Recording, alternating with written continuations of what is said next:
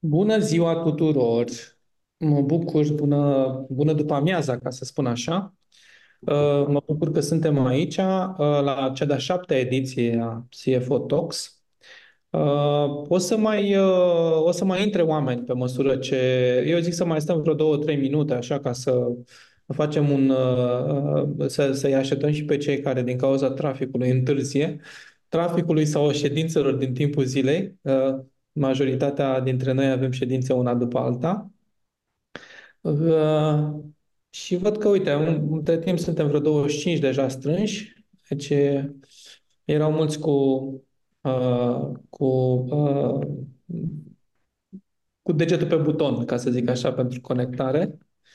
Uh, mă bucur să văd uh, o grămadă de profesioniști în finanțe care sunt interesați, mai ales că tema de astăzi este una uh, foarte fierbinte și care ne afectează cumva pe toți, indiferent că suntem un financiar și nu numai. Deocamdată, ia să vedem. Uite, mai, mai stăm, că trebuie să mai dăm accept. Mai sunt inclusiv prieteni care, care îi văd că intră. Așa. Uh, o să avem o oră în care discutăm tema asta, pe cât posibil vom face să fie cât se poate de interactivă. Aș vrea să vă fac până una alta un intro cu privire la ce înseamnă CFO Talks. CFO Talks este o comunie, este, cre- este încercarea noastră de la Finquare. Eu sunt Cosmin Cosma, sunt cofondator și CEO al lui Finquare. Fincore este o companie de uh, tehnologie licențiată ca instituție de plată și care face uh, o platformă, care a dezvoltat o platformă uh, pentru companiile medii și mari pentru automatizarea operațiunilor financiare și de trezorerie. Practic, prin uh, platforma noastră vă puteți conecta la toate băncile, de la toate entitățile dintr-un grup de firme în timp real, astfel încât să nu fie nevoie să deschideți fiecare bancă în parte. Asta pe scurt. Ok. Și când am lansat noi platforma asta, ne-am gândit, ok, uh, da, am început să ne dăm seama că oamenii din financiar nu au foarte multe oportunități de a schimba idei, experiențe, uh, de a-și împărtăși inclusiv problematici și provocări uh, și că ar fi foarte fain să creăm o asemenea comunitate. Și am început anul trecut uh, prin a crea această comunitate. Odată la o lună, jumate, două luni, facem aceste uh, CFO Talk, cam la două luni. Nu e neapărat o chestie cu o recurență absolută, dar uh, din două în două luni facem aceste ediții de CFO Talks. Uh, formatul acestui webinar este că e în timpul săptămânii, Uh, de obicei și e ca o ședință, da? Deci o ședință în care uh, putem să mai discutăm despre o problematică care, uh, care este de interes pentru toată lumea. De fiecare dată avem niște invitați cu totul și cu totul excepționali. Sunt prieteni comunității și ai, și ai CFO Talks Uh, am avut uh, o, o serie de tematici până acum uh, destul de uh, interesante. Am, am vorbit despre uh, prețurile de transfer, uh, am vorbit despre hedging, am vorbit despre cash pooling, am vorbit despre uh, managementul uh, uh, companiilor de tip multi-entity, de companiilor de tip grup, Uh, de fiecare dată cu niște specialiști, uh, departe de mine să mă includ în această, în această zonă, cu niște specialiști exact din, uh, pe problematica, cu experiență relevantă exact pe problematica respectivă. Acum că am făcut intro, deci o oră o să stăm și o să vorbim despre asta. De data asta o să vorbim despre e-factura și impactul e-factura acestei noi, uh, acestei digitalizări a facturilor la nivel național și chiar european, impactul în operațiunile companiilor medii și mari, că discutăm despre companii medii și mari și mă bucur să văd aici și o, o, o serie întreagă de prieteni, unii dintre ei chiar clienți ai Thinkware. Uh, și pentru tema asta, despre e-factura și impactul uh, e-factura în cadrul companiilor medii și mari, am ales doi invitați speciali. În primul rând îl avem pe uh, Alex, uh, Alexandru Stancu de la Deloitte. Uh, bună, Alex! Bine ai venit în CFO Bună ziua! Bună ziua! Mulțumesc și eu pentru invitație. Aș vrea să te prezinți tu un pic, înainte de toate, uh, să ne spui un pic despre tine și relevanța în domeniu. Sigur, sigur. Păi despre mine, eu sunt uh, senior manager la Deloitte, um, uh, fac parte din departamentul de TVA, dar noi am uh, coordonat cam tot ce înseamnă proiectele acestea de digitalizare a NAV, de la SAFT, e-factură, e-transport și ceva mai urma. e-TVA și așa mai departe, că se anunță și alte proiecte de digitalizare. Sunt în Deloitte de 10 ani, am avut și o experiență de 2 ani în străinătate și povestim în continuare despre subiectul acesta. Super! Uh, mulțumesc foarte mult, Alex. O să îi dau cuvântul mai târziu lui Alex și ne va face o scurtă introducere a problematicii astea, o introducere mai, uh, mai, mai aplicată a problematicii astea. Dar alături de Alex, care e din zona de consultanță, uh, de obicei aducem și un uh, profesionist care chiar cu asta se ocupă, adică are problema respectivă pe masă, la birou, uh, îl scoatem puțin din, din jobul lui. De data asta l-am scos pe prietenul nostru Mihai Miră, Miră Oiu de la, de la Fan Courier. Mihai, un pic despre tine, așa să te, să te cunoască lumea. Sigur, mulțumesc în primul rând pentru invitație și oportunitatea de a discuta un pic pe acest subiect. Mă bucur să fiu aici și sper să participăm în număr cât mai mare. Eu sunt Mihai Mirau, eu activez în cadrul Fan Courier de aproape 12 ani, iar în ultimii șapte m-am ocupat de coordonarea departamentului financiar contabil Pot să spun că am trecut uh, de pe băncile facultății prin tot ce a însemnat partea de entry level a contabilității, de la factură și chitanță, până la uh, declarații, bilanț și toate cele. Și iată că acum am ajuns să coordonez și să fiu parte și din aceste proiecte. Am trecut și prin SAFTE și prin toate cele și vedem ce ne mai rezervă administrațiile pe viitor. Îți mulțumim foarte mult că ai venit alături de noi. Uh, Mihai va veni cu, uh, cu zona uh, practică, cu zona de problematică practică și directă și realistă cu privire la problema e-factura. Mă bucur să vă spun că Fan Courier și Mihai este un utilizator al platformei Think Treasury și mă bucur că e aici alături de noi. Uh, ca să intrăm în subiect, uh, deja suntem 43 uh, în acest, în acest moment. Probabil că mai sunt și alții care trebuie să-și termine ședința dinainte și așteptăm să intre în, în, acest, în acest eveniment. Ce vă pot spune este că aveți chatul pe care îl puteți folosi în orice moment. Chatul de la Zoom, deja toată lumea îl știe pe care o puteți folosi în orice moment, să puneți întrebări. Noi avem deja o serie de întrebări pe care le-au pus câțiva dintre voi la intrarea în, când s-au înregistrat pentru CFO Talks. Uh, dar nu ezitați dacă vă vine vreo întrebare în funcție de discuțiile care le avem aici să, uh, să puneți această întrebare. Ca să facem un intro, îi dau cuvântul lui Alex. Uh, Alex, poți să share screen și să ne faci așa un intro de 10 minute în problematica asta și elementele pe care le-ați le-ați întâmpinat voi și le-ați văzut voi din perspectiva de consultanți cu foarte multe companii și după aceea avem o discuție mai și din, din zona de practică uh, cu, cu Mihai. Sigur, sigur, e, e ok, am dat uh, share screen. Uh, Merge, se vede. Merge? Ok, perfect. Uh, bun, păi uh, da, uh, subiectul uh, clar nu mai este neapărat o noutate, e în continuare un subiect așa de actualitate. Chiar dimineața am avut o întâlnire cu mai mulți reprezentanți și de la ANAP și de la Ministerul de Finanțe și cu reprezentanți din mediul de business, să zic așa, și am, am stat trei ore acolo, deci încă sunt foarte multe întrebări care nu au răspuns. Acum o să facem doar așa un, un sumar și la final uh, așteptăm și întrebările dumneavoastră. Uh, pentru cei care, nu știu, sunt mai la început, să zic așa, facem o mică introducere.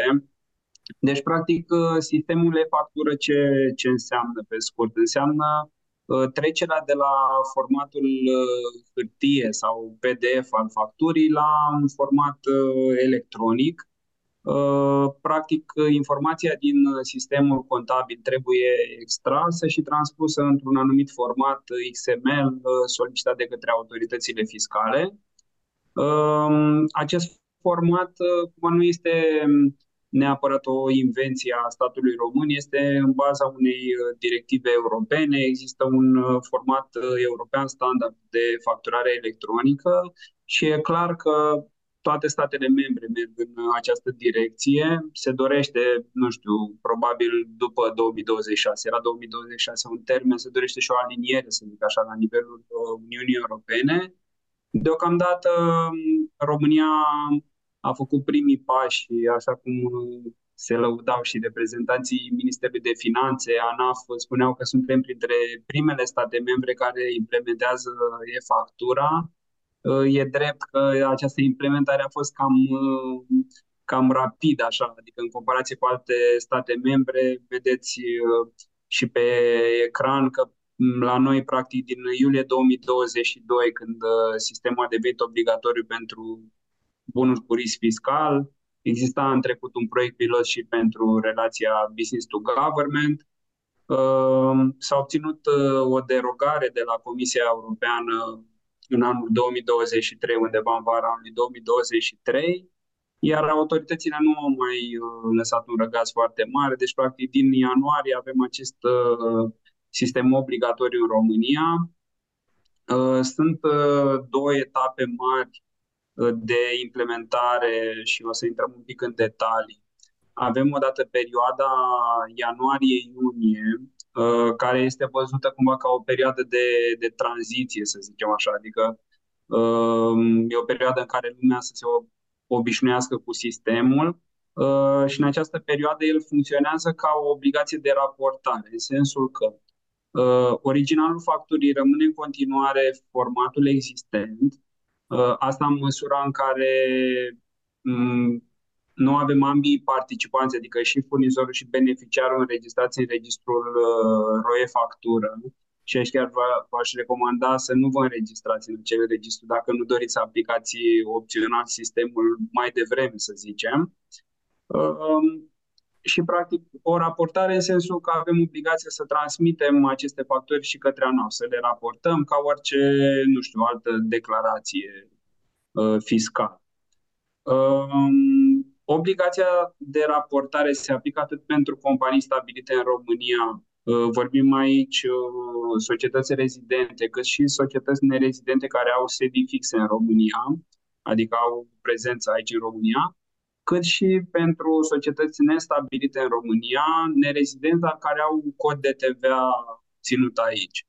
Uh, diferența este că pentru acești nerezidenți care au un cod de TVA în România, ei nu vor trece niciodată la sistemul generalizat de facturare electronică, care intră în vigoare din uh, iulie 2024. Ei vor continua mereu să, mm, să raporteze aceste facturi, originalul pentru ei fiind uh, Uh, fiind uh, factura PDF sau factura în format fizic.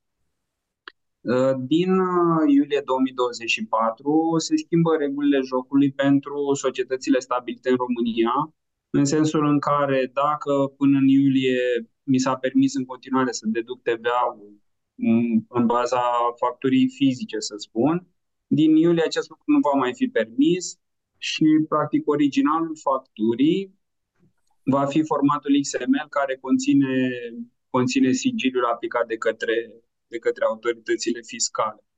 Uh, acum, ca și sistem, probabil mulți dintre dumneavoastră sunteți deja în testare și știți cum funcționează, dar uh, ca să clarific un pic, practic, fișierul XML se transmite către autoritățile fiscale, ei fac niște validări uh, de formatare și de elemente. Dacă totul este ok, aplică un sigiliu al uh, Ministerului de Finanțe și transmite acel exemplar către beneficiar. Dacă sunt anumite probleme, primesc înapoi un mesaj de eroare și practic se consideră că factura respectivă n-a fost, uh, n-a fost transmisă. Deci, uh, foarte important, începând cu luna iulie, va trebui să aveți arhivate toate aceste XML-uri cu, cu sigiliu pentru a putea, a putea deduce TVA-ul și o să vedeți pe slide-urile următoare când ajung și sancțiunile sunt uh, drastice, aș zice. Uh, ce ar mai fi de punctat aici? Uh, avem un termen de raportare, chiar dacă vorbim cumva de o raportare în timp real, nu se întâmplă lucrurile chiar uh, imediat, adică am un termen de raportare în perioada ianuarie-iunie 5 zile lucrătoare, iar începând cu iulie va fi 5 zile calendaristice. Deci aici, practic, de la data uh, pe care o am eu înscrisă în uh, structura XML, data facturii, autoritățile se vor uita să vadă dacă mă încadrez în termenul de 5 zile lucrătoare sau sau calendaristice. Uh, intră în scop uh, tot ce înseamnă tranzacții care au locul în România pe relația B2B și relația B2G. Uh, B2B este definit destul de larg, adică din discuțiile cu autoritățile intră inclusiv uh, tranzacții facturate către ONG-uri, spre exemplu, bineînțeles dacă aceștia desfășoară și activități economice. B2G-ul este practic relația cu autoritățile, autoritățile publice.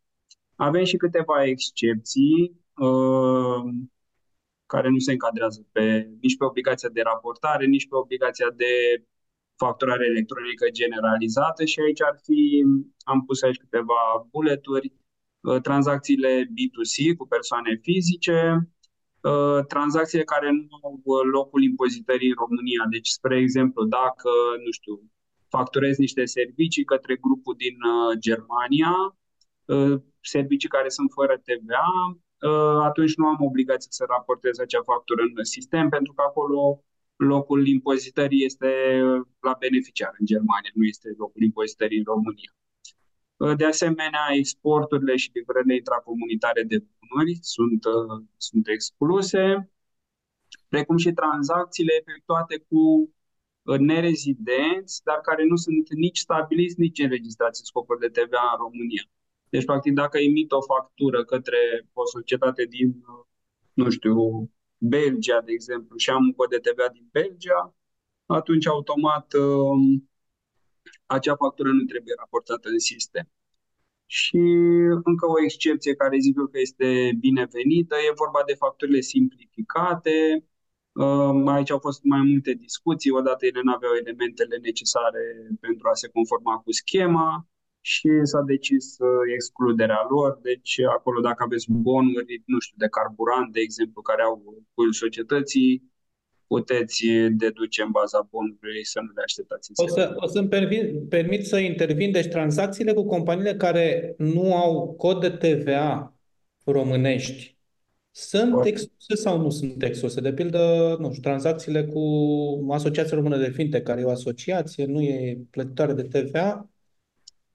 Uh, aici se menționează că uh, atât timp cât beneficiarul are calitate de business, nu contează că este înregistrat sau nu în scopuri de TVA. Deci, uh, nu sunt uh, cumva criteriul de înregistrat în scopuri de TVA nu este unul uh, eliminatoriu. Poate Am. fi Spre exemplu, da, o organizație sau, uh, nu știu, am mai avut fondul de garantare, de exemplu, care nu are cod de TVA, are doar un cui. Uh, în viziunea ANAF-ului sunt văzute tot ca business to, to business aceste tranzacții. Trebuie raportate. Da, trebuie raportate. Okay. Practic, ce ne-au spus că și dimineața am avut discuția aceasta cu ei, că pare cumva că nu este foarte clară definiția B2B, am spus că la momentul acesta B2C-ul e clar către persoane fizice, în rest dacă am o tranzacție cu o entitate înregistrată fiscal, nu neapărat cu scopuri de TVA, trebuie să o văd ca un B2B și să o raportez. Eu personal aici am niște uh, e neclar. Urme de da, da, da, da, da, da, exact. Nu mi se pare foarte clar, dar uh, uh, în lipsa unor clarificări, ce să zic, știm și noi cum uh, cum se desfășoară la noi controlele fiscale și, nu știu, n-aș risca o amendă de...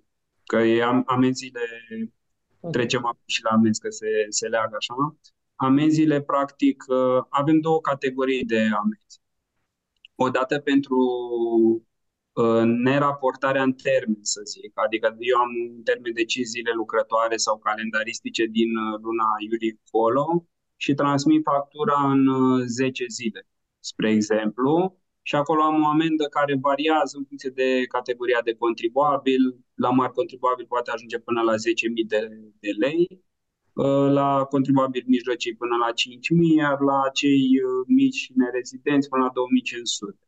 Aici a tot fost uh, discuția, încă, încă există acest semn de întrebare, dacă sancțiunea se aplică uh, per factură, uh, per raportare, în sensul că într-o zi eu pot să raportez 100 de facturi, sau e o sancțiune care se aplică o singură dată și uh, na, asta ar fi amenda.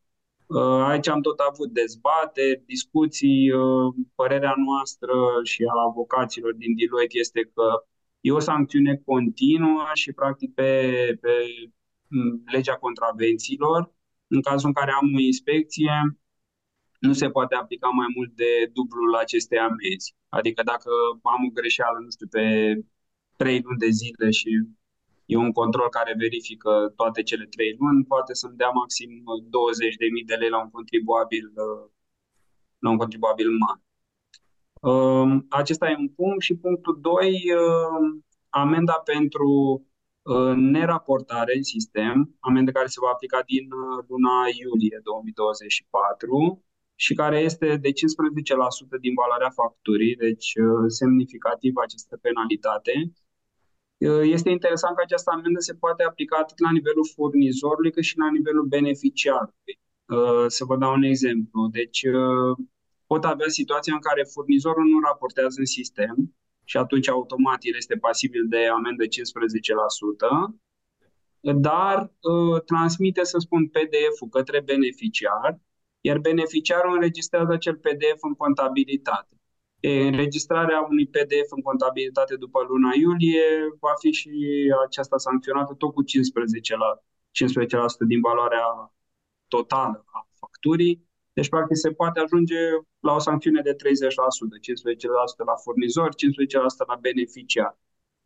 Deci, dacă sunteți furnizori, transmiteți facturile neapărat în sistem. Dacă sunteți beneficiari, Uh, să aveți grijă să nu înregistrați din iulie încolo orice altceva care nu este XML cu sigiliu, uh, să vă faceți proceduri, nu știu, pentru partea de plăți, să agreați comercial cu furnizorii ca să fiți, să fiți asigurați.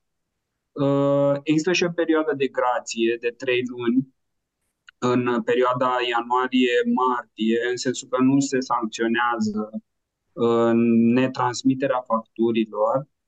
Uh, aici mai este un punct, uh, o întrebare destul de des adresată.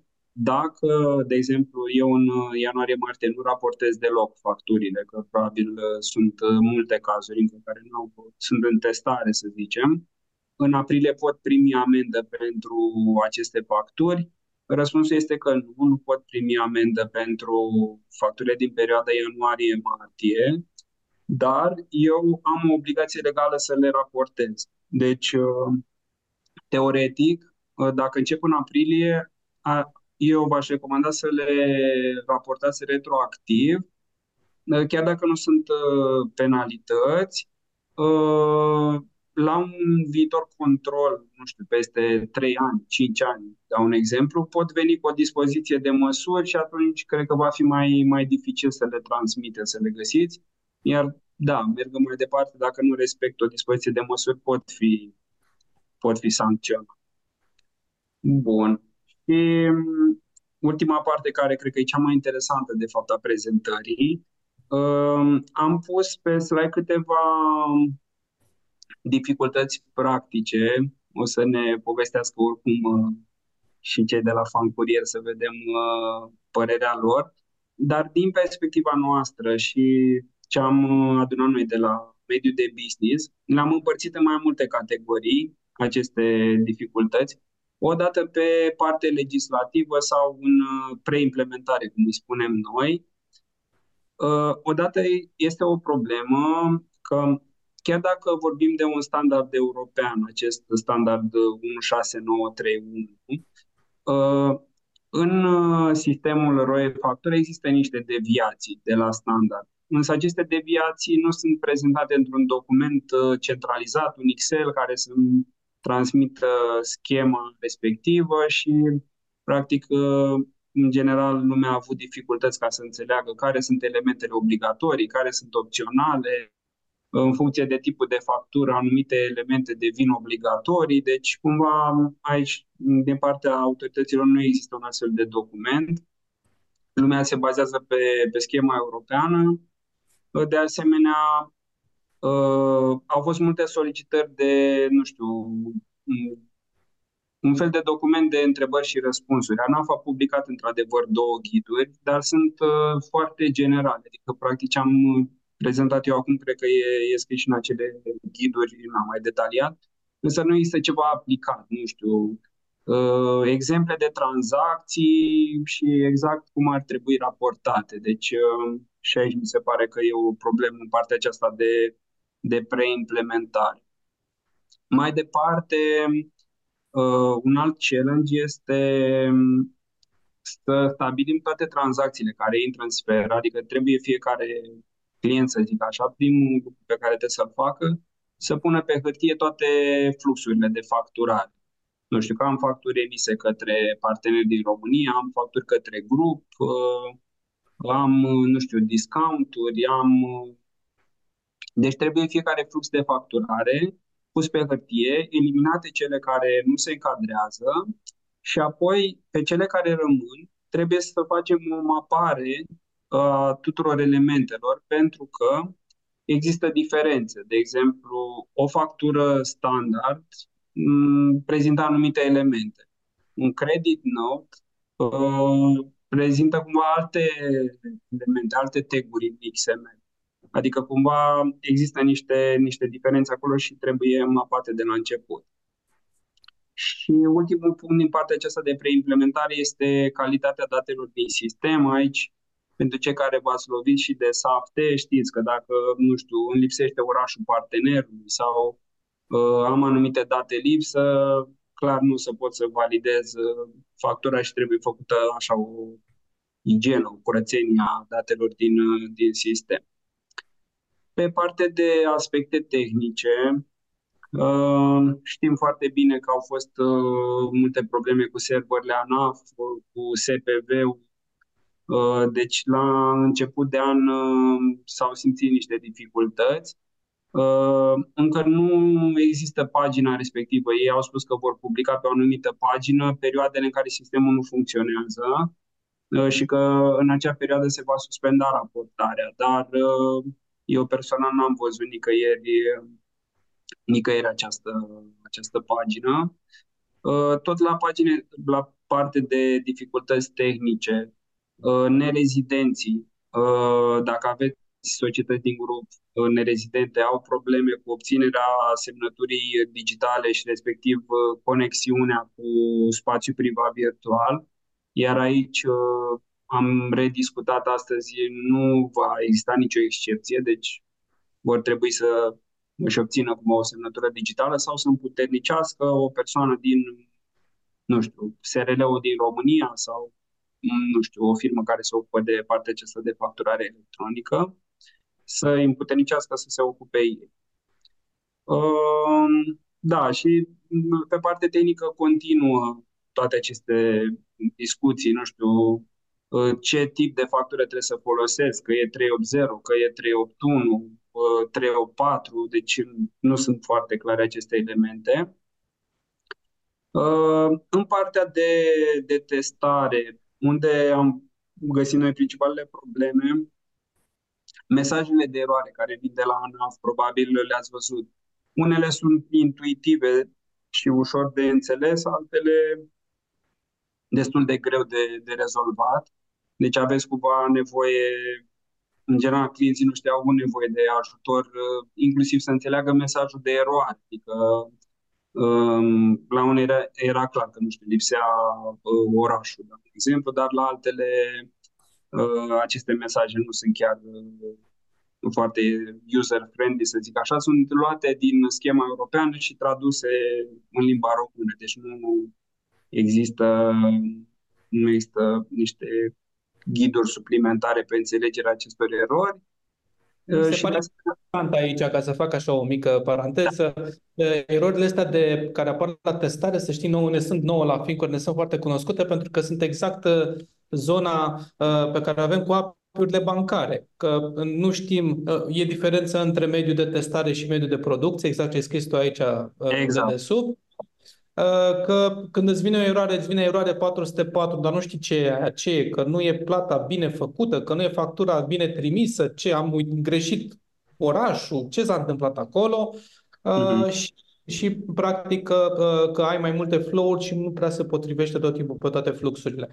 Uh, da, deci aici partea asta tehnică cred că e mai mult în zona de colegii noștri de la IT, ca să zic așa, uh, că ei își bat capul cel mai tare cu ele, nu-mi dau seama în ce măsură, e într-adevăr, face parte din complexitatea întregului fenomen. Uh, și, mă rog, uh, probleme, te las să continui dacă mai erau niște puncte. Că uh, păi să nu, că era, eram um, aproape de final uh, o singură completare, asta așa pentru viitor, să zic. Uh, după Go Live, am pus punctul 4, după Go Live, un viitor challenge, să zic așa, va fi partea de arhivare, că va trebui să arhivați toate XML-urile cu semnătura Ministerului de Finanțe. După cum știți, ei le păstrează doar 60 de zile în sistem Apoi e drept că se poate face o cerere să le solicităm, dar na, pentru volume mari e clar că fiecare contribuabil trebuie să știe o arhivă și, bineînțeles, partea de schimbări legislative, unde ne așteptăm să mai apară mici modificări pe, pe structură. Cam asta, cred că am am depășit cu mult cele 10 minute. Da, uh, Alex, uh, mulțumim foarte mult. Ideea este că exact astea sunt, astea sunt, îmi place foarte mult slide, adică îmi place, e foarte coerent slide-ul ăsta care arată exact uh, punctele fundamentale pe care mi închipui că le au pe majoritatea companiilor medii și mari pentru că acolo nu discutăm doar de intru în Smart Bill și îmi fac factura și o trimite Smart Bill mai departe, discutăm de, uh, de sisteme care trebuie să ne le facem și noi in-house să funcționeze pe, uh, pe setup-ul ăsta al, al statului. Uh, eu, pe mine mie mi s-a ridicat un pic părul când am văzut partea de penalizări Adică 15% da. până la 30% dintr-o factură o să ne apucăm să facem toate facturile mici, ca să nu cumva să fie penalități mari în caz de probleme. Uh, Mihai, voi, uh, cum sunteți voi cu, cu povestea asta? Știu că voi, uh, din câte ne-ai povestit, uh, voi aveați deja ceva, da? Și acum practic adaptați. Uh, da, uh, noi am început încă de anul trecut să raportăm și să trimitem XML-uri cu e-factură pentru că avem prestări servicii de curierat și către instituții publice din zona B2G. Și pe finalul anului trecut, când uh, s-a concretizat că va deveni cumva generalizată e-factura, am spus, băi, în teorie o să fie simplu, că nu mai ținem cont că e client din categoria government, e orice factură, exceptând persoane fizice, trebuie să ajungă acolo. Asta a fost primul, primul uh, mindset. Uh, în momentul în care am început să facem asta, ne-am dat seama că noi emitem uh, facturi din foarte multe arii. Pentru că nu avem doar softul din curierat pentru emiterea facturilor, avem foarte multe documente emise direct de curier pe teren, care ajung centralizate peste noapte și sincronizate în sisteme. Și atunci putem să constatăm că mai avem indiferențe. Din vari motive nu s-a încasat complet sau s-a încasat ceva în plus pentru o expediție la care trebuie să facem reveniri și ajustări. Ori acele facturi de corecție erau emise din diverse carnete și facturiere. Ori de acolo ne-am dat seama că e imposibil să poți să generezi un XML și să-l trimiți, mai ales în cele 5 zile care vor deveni 3. Ori uh, după vreo două, trei săptămâni de analizat și lucrat pe acest proiect, ne-am dat seama că de fapt nu e deloc simplu proiectul și are foarte multe uh, aspecte ascunse ce nu le vezi din prima și lucrăm să generalizăm uh, toată partea asta. Estimările noastre sunt că mai avem nevoie cam de două săptămâni până când vom putea să trimitem toate XML-urile pentru toate facturile pe care le emitem. Oricum, partea bună este că încă suntem în perioada de grație și nu avem uh, probleme în perioada asta. Chiar era o întrebare aici că B2C în înțelegerea e factura intră și livrările de tip Bringo. Uh, aici cred că e o analogie între livrările de tip Bringo și uh, cazuistica pe care aveți voi cu curierii când se duc și încasează, nu? Corect, corect. Dar nu, nu dau seama răspunsul la, la întrebarea asta, că dacă voi spuneți că trebuie raportate și astea, nu? Deci trebuie, Alex, trebuie raportate, nu? Și încasările la curierii de tip Bringo sau fan curier. Păi, uh, acum, da, depinde uh, cine e beneficiarul final, că dacă beneficiarul final e o persoană fizică și factura emisă către persoană fizică, atunci da, se exclude. Intervin eu, îmi cer scuze, eu am pus întrebarea. Factura este emisă către persoană juridică. Da, produsele ajung la o persoană fizică, logic, dar uh, factura este emisă către o persoană juridică. Și cei de la da. Bringo au refuzat să trimită factura prin SPV. Ok. Dacă e persoană juridică, nu prea Adică da, deci din punctul meu de vedere este B2B, sub nicio formă eu nu o văd ca B2C. Da, da, da e B2B. Corect. Au încercat să ne abolească, să ne spună că și conform legii, mie mi se pare că sunt la limita legii, pentru că, da, într-adevăr, nu o funcționăm pe bază de contract, este pe bază de comandă, dar comanda este făcută pe persoană juridică, iar factura, într-un final, este tot pe persoană juridică. Da. Probabil că nu nici ei de la Bringo nu sunt încă... Nu, probabil nu stăpânesc legislația, da nu sunt încă 100% setați, e și asta o dată, eu mi închipui că lucrul ăsta nu poate să se mențină mult timp, adică aici apare totuși destul de clar. Revenind la Mihai, uh, la Fan Courier, Mulțumesc. ok, deci voi, voi, uh, voi în momentul ăsta sunteți pe punctul de a fi uh, la zi și după aia urmează o perioadă în care veți monitoriza să nu vă apară... Exact, exact. Aici temerea noastră este, așa cum spunea și Alex mai devreme, cât de bine va face față sistemul ANAF la milioanele de documente care se vor încărca zi de zi. Pentru că strict în cazul fan curier vorbim de undeva la 600 de mii de facturi pe lună. E adevărat că o bună parte dintre ele sunt pentru persoane fizice. Dar cu siguranță sunt foarte multe companii care au volume impresionante de facturi și întrebarea e cât de des va pica sau nu serverul ANAF și ce facem dacă noi trimitem factura în termenul dat și ANAF nu o procesează. Că nicăieri nu i-am amintit asta. Este doar obligația noastră de a trimite în cele 5 zile, dar nu ne garantează nimeni că facturile vor fi procesate. Păi da, dar până la urmă, atâta timp cât tu ești obligat să ai XML cu arhivă, na, când o să vină controlul, te găse, găsești acolo arhiva, în arhiva XML, factura respectivă. Până la urmă, Uh, tu nu trebuie să aștepți în business-ul tău după, uh, după stat să-ți înregistreze, nu, Alex? E o distrucție? E, dacă e un, punct, un punct foarte bun ridicat aici de Mihai, l-am sesizat și noi. Uh, ideea e că ce se întâmplă? Dacă serverul este căzut, serverul ANAF, uh, nu știu, să spunem că contribuabilul trimite facturile dintr-o aplicație terță sau o aplicație proprie, le trimite către ANAF, ele, ele vor rămâne în procesare, acele facturi, doar că din ce am observat, când uh, serverul revine, pentru tot ce am trimis în perioada în care serverele au fost picate, ANAF nu le reprocesează, trebuie să le retrimit eu din nou. Deci ele rămân, vor rămâne în procesare mereu, nu le mai, uh, nu le mai pot. E un punct uh, foarte bun acesta și nu știu dacă au o soluție, sincer, dar dar asta e o problemă, pentru că practic anaf nu vede că tu le-ai trimis, uh, rămân undeva la intrare și tu exact. ești setat că, mă, eu mi-am făcut treaba, am trimis anafului ce trebuie și până mă afli după două luni, stai un pic, că noi n-am primit. Exact, uh, de plată. Da. Exact. Uh, da, asta este, este o problemă care, într-adevăr, uh, va, va, crea, va crea probleme mari dacă se ajunge și la, la amenzi.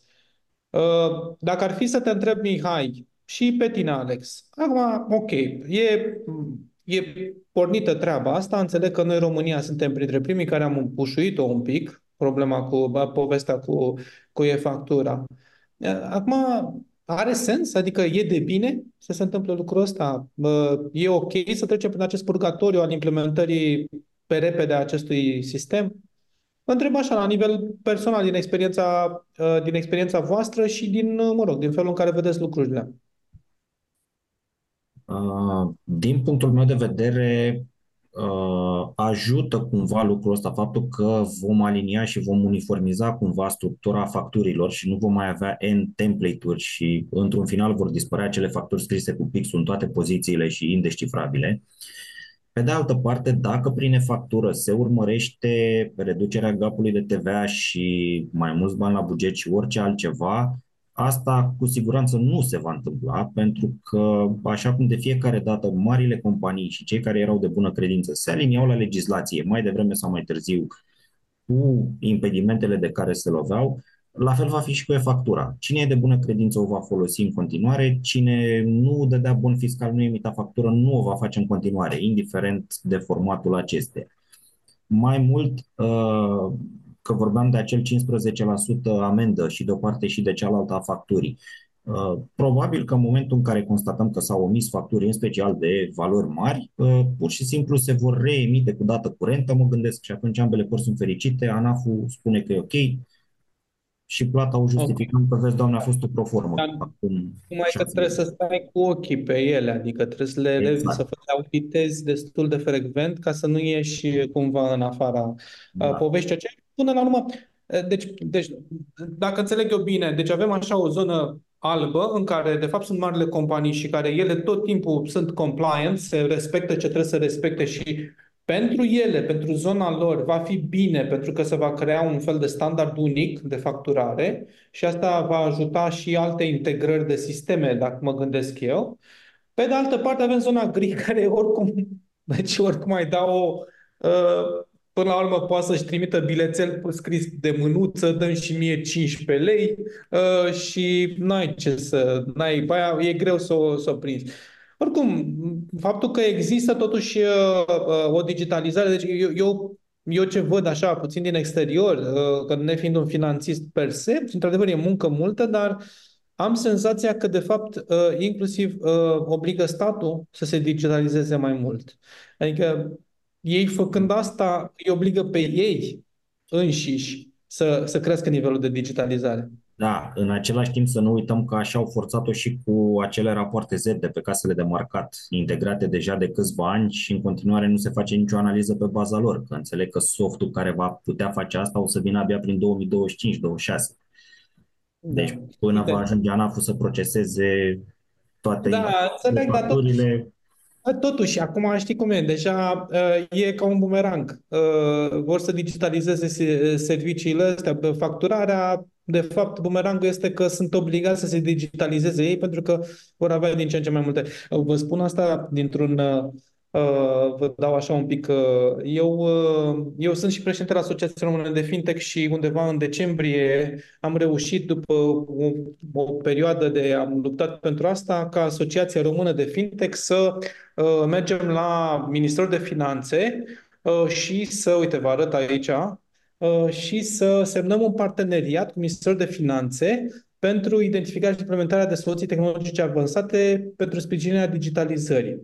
În substrat, de fapt, este vorba despre API la trezoreria statului. Unul din lucrurile pe care ne-l dorim noi foarte tare să-l, să-l împingem, uh, ca și asociație de fintech, și eu personal și Fincor, este că atâta timp cât băncile au API-uri de interconectare, da, în momentul ăsta se cer facturile electronice cu uh, input și răspuns de la Ministerul de Finanțe, n-ar trebui și trezoreria statului să nu mai trebuiască să trimitem șoferii cu ordine de plată până la Uh, sediu apropiat al trezoreriei statului.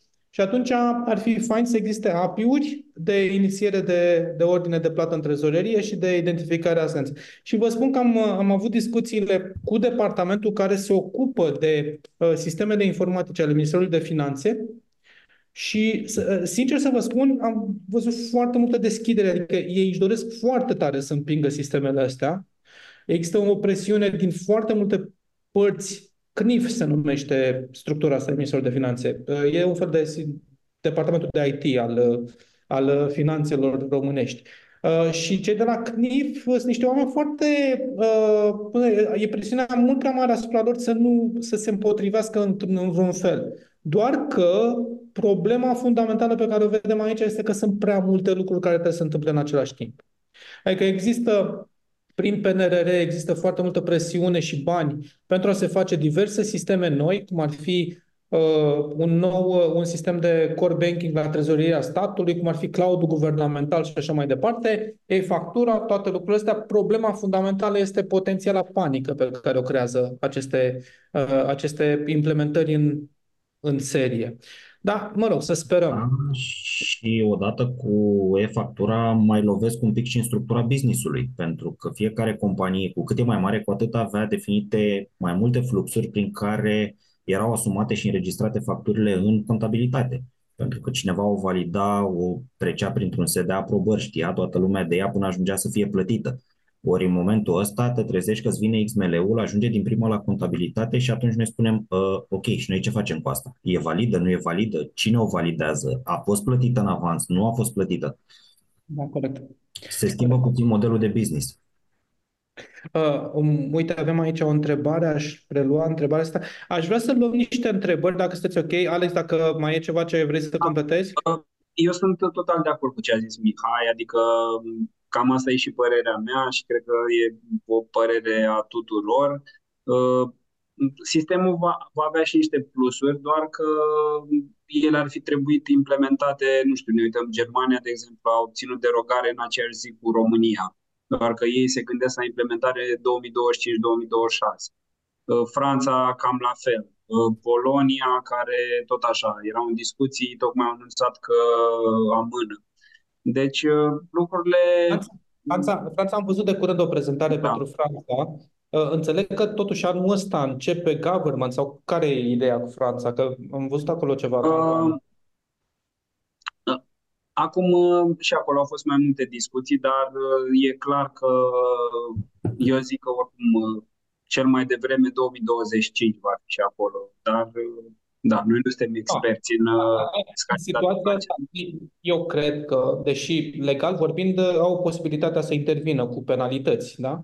Eu cred totuși că nu va exista un enforcement puternic, cel puțin anul ăsta, uh, atâta timp cât uh, se dorește totuși crearea sistemului. Uh, enforcementul ăla mai degrabă cred că va începe din 2025 în mod coerent. Și noi sperăm, în felul ăsta avem, avem și o șansă. Adică este și oportunitatea de a face un leapfrogging, cum spune englezul, adică săritura broaștei, știi? Din cei mai nedigitalizați să ajungem cei mai digitalizați. Dar depinde, evident, da. de, de, de structuri și de practică. Uh, se pot corecta facturile transmise prin RO. Aș lua niște întrebări, dar aș vrea să le răspundem da. full ca să ne se pot corecta facturile transmise prin RO e-factura în cazul în care se constată o eroare după transmiterea ei. Este posibil să fie utilizată factura electronică corectată tip 384 pentru asta și cum se procesează în acest caz? Alex? Uh, da, da, da, da. Deci se pot corecta, uh, se emite o, o factură, deci dacă a fost trimisă către ANAF și aprobată, atunci trebuie să emite un credit note 381 uh, și apoi o factură corectată 384, cum cum spunea și dumneavoastră. Dacă n-a fost aprobată de ANAF, uh, doar se corectează informația, se retransmite din nou factura. Ok. Uh, ia să vedem. Care sunt restricțiile să folosim mai intens pro forma ca să nu raportăm facturile decât după ce sunt plătite? Uh, asta e da. o întrebare cu care rezonez. Da. Aici cu pro forma Uh, din perspectivă TVA știți că există niște termene specifice la care am obligația să emit factura, adică eu uh, dacă, nu știu, livrez niște bunuri sau prestez niște servicii, am obligația ca până pe 15 a lunii următoare să emit și factura. Deci nu pot să întârzi foarte mult uh, partea de facturare pentru că statul așteaptă TVA-ul de la mine, să zic așa, și risc dobânzi penalități la plata cu întârzierea TVA-ului. Uh, se vorbește mult în întrebările astea despre integrarea tehnică între ROE, factura și sisteme proprii, inclusiv uh, gestionarea Excel-urilor, rapoartelor de lucru alături de factura, întrucât de cele mai multe ori acestea sunt întocmite cu alte softuri. Uh, deci e clar că vine o presiune puternică pe alinierea sistemelor pe care le avem în cadrul companiilor, deci Cred că va fi un an bun pentru toți furnizorii de ERP-uri și integratorii de tot felul de sisteme de business. Vor avea tot felul de, de șurubărel de făcut.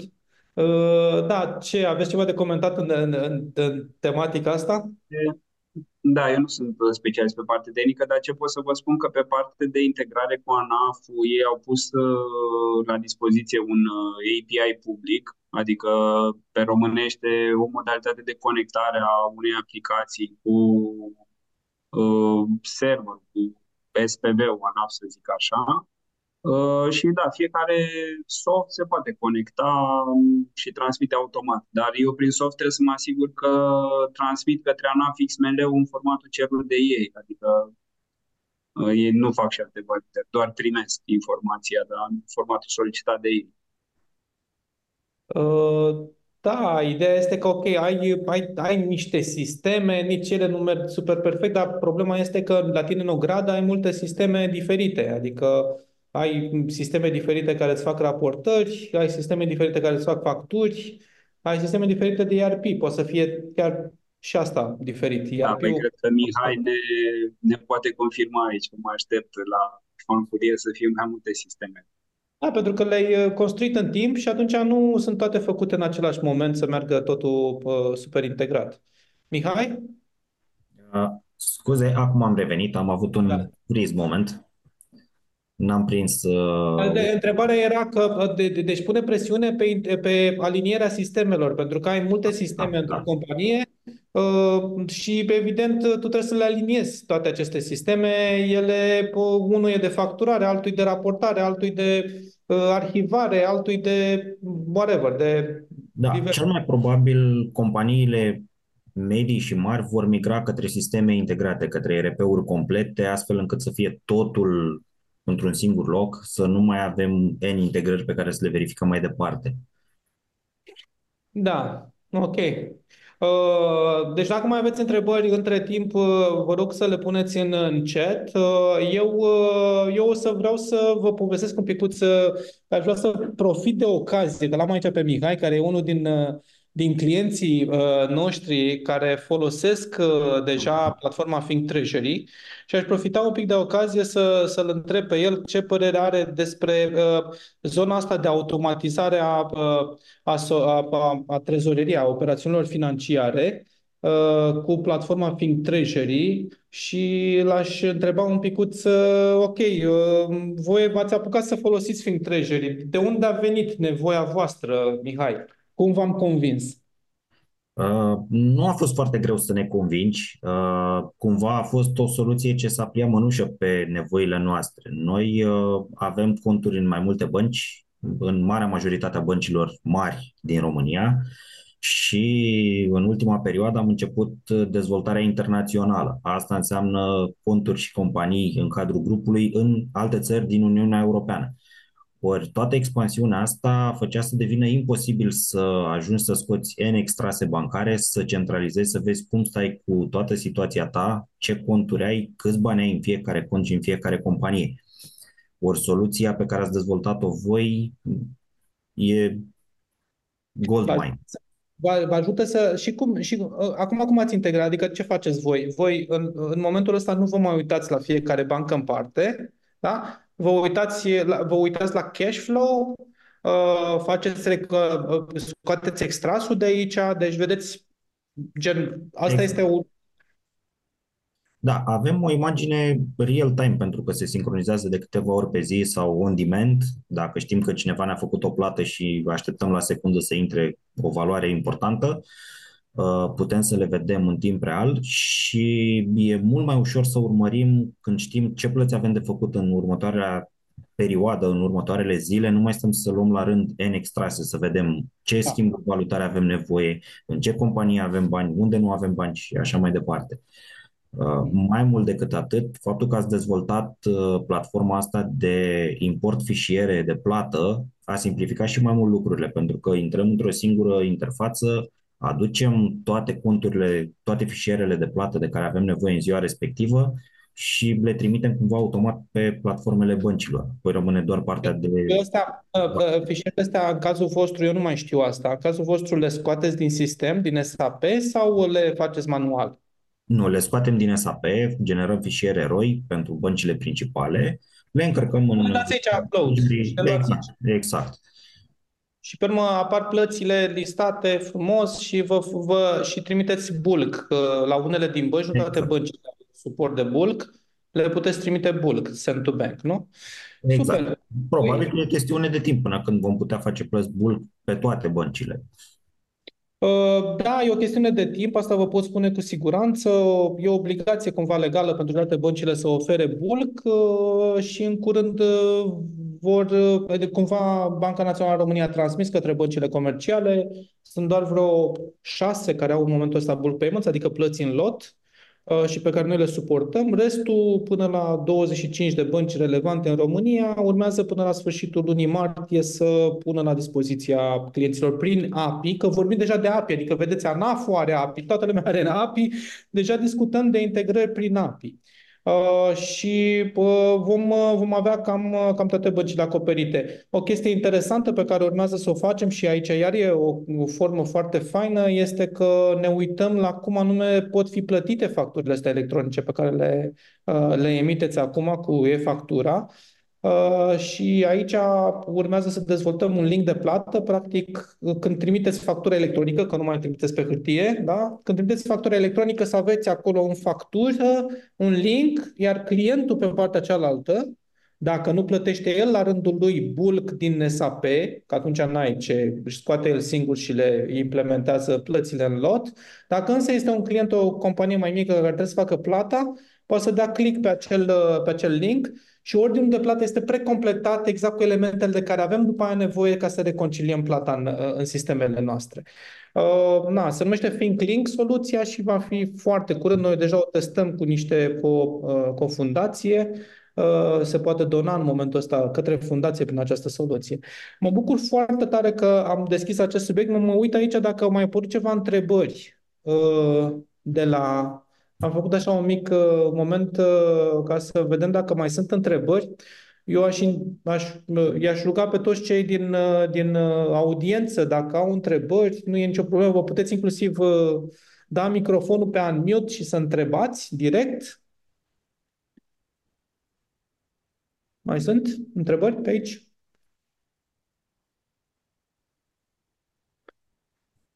Pare că lucrurile sunt foarte clare, suntem cu toții foarte foarte clar.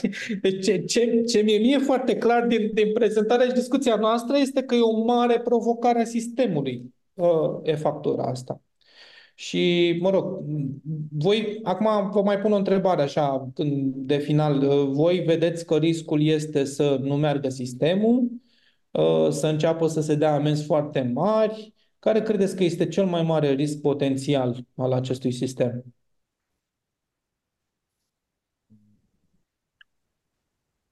Păi, um, aici pe partea cu sistemul, da, cred că toată lumea are semne de întrebare. Din ce discutam la momentul acesta sunt cam un milion de facturi și na, e clar că există niște dificultăți, se blochează, nu știu, și SPV-ul și așa mai departe.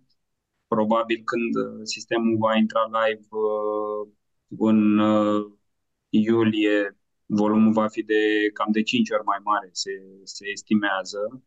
Și da, e o problemă majoră partea aceasta cu sistemul. Pe de altă parte, știu că există presiuni destul de mari de, de amânare și așa mai departe, doar că nu există nimic oficial în acest sens. Uh, legat de amenzi aici, cam cum, uh, cam cum ai spus și tu, Cosmin, uh, nu cred că, cel puțin la momentul acesta, ANAF nu urmărește partea de amenzi. Ei, uh, e clar că urmăresc uh, cumva o conformare cât mai mare în primă fază, urmând ca ei ne-au și spus la discuții, ne-au spus că ei nu vor să aplice acea amendă de 15 Totuși, sumele, deci cuantumurile lor sunt, uh, na, de ea fi euro pe da, sunt foarte mari. Sunt a, foarte, foarte asta mari. e o practică europeană? De unde, au, de unde au luat asta cu 15%? Cu... Nu. Nu, nu, nu. E, chiar există mai multe discuții pe partea de amenda nu este proporțional cu gravitatea faptei și Exact. Există discuții în acest sens. Uh, au pornit discuțiile de la faptul că sancționau cu întreaga valoare a TVA-ului, că așa a fost prima dată măsura, și au dat și ei seama că nu pot să dau amendă egală cu valoarea TVA-ului, că exista și un caz de la Curtea Europeană de Justiție pe acest uh, topic și au modificat în 15%, dar dacă calculezi 15% din totalul facturii, ajungi tot aproape de valoarea TVA. Depinde cât e de mare factura, în mod evident, știi? Adică și aici... Da. Pe de altă parte, da, la un moment dat mă aștept să se aplice amenzi, că vedem, uh, nu știu, Roie Transportul, de exemplu, uh, un sistem unde la fel amenziile sunt foarte, foarte mari și cel puțin din 2024 s-au activat uh, serios pe treaba aceasta, adică am văzut mulți clienți care au primit deja amenzi pe Roie Transport.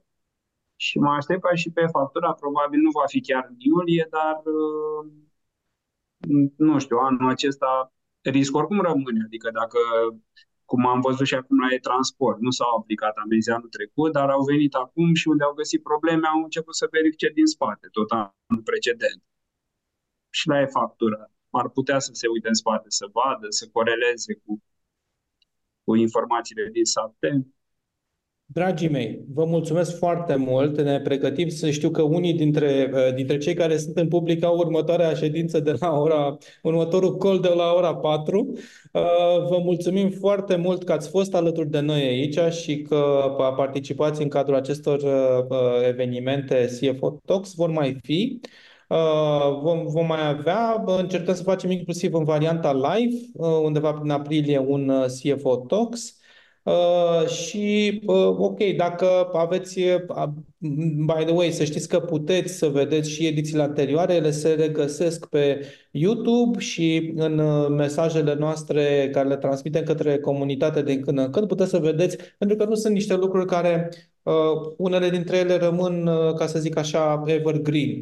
Uh, despre cash pooling, despre uh, hedging, despre e-factura, cred că vom mai discuta și vom mai avea, vom putea să face referință la această foarte frumoasă prezentare a lui Alex și această foarte bună discuție împreună cu Alex și cu Mihai uh, și mai târziu.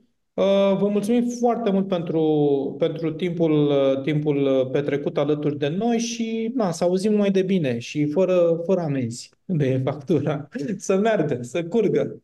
Mulțumim foarte mult!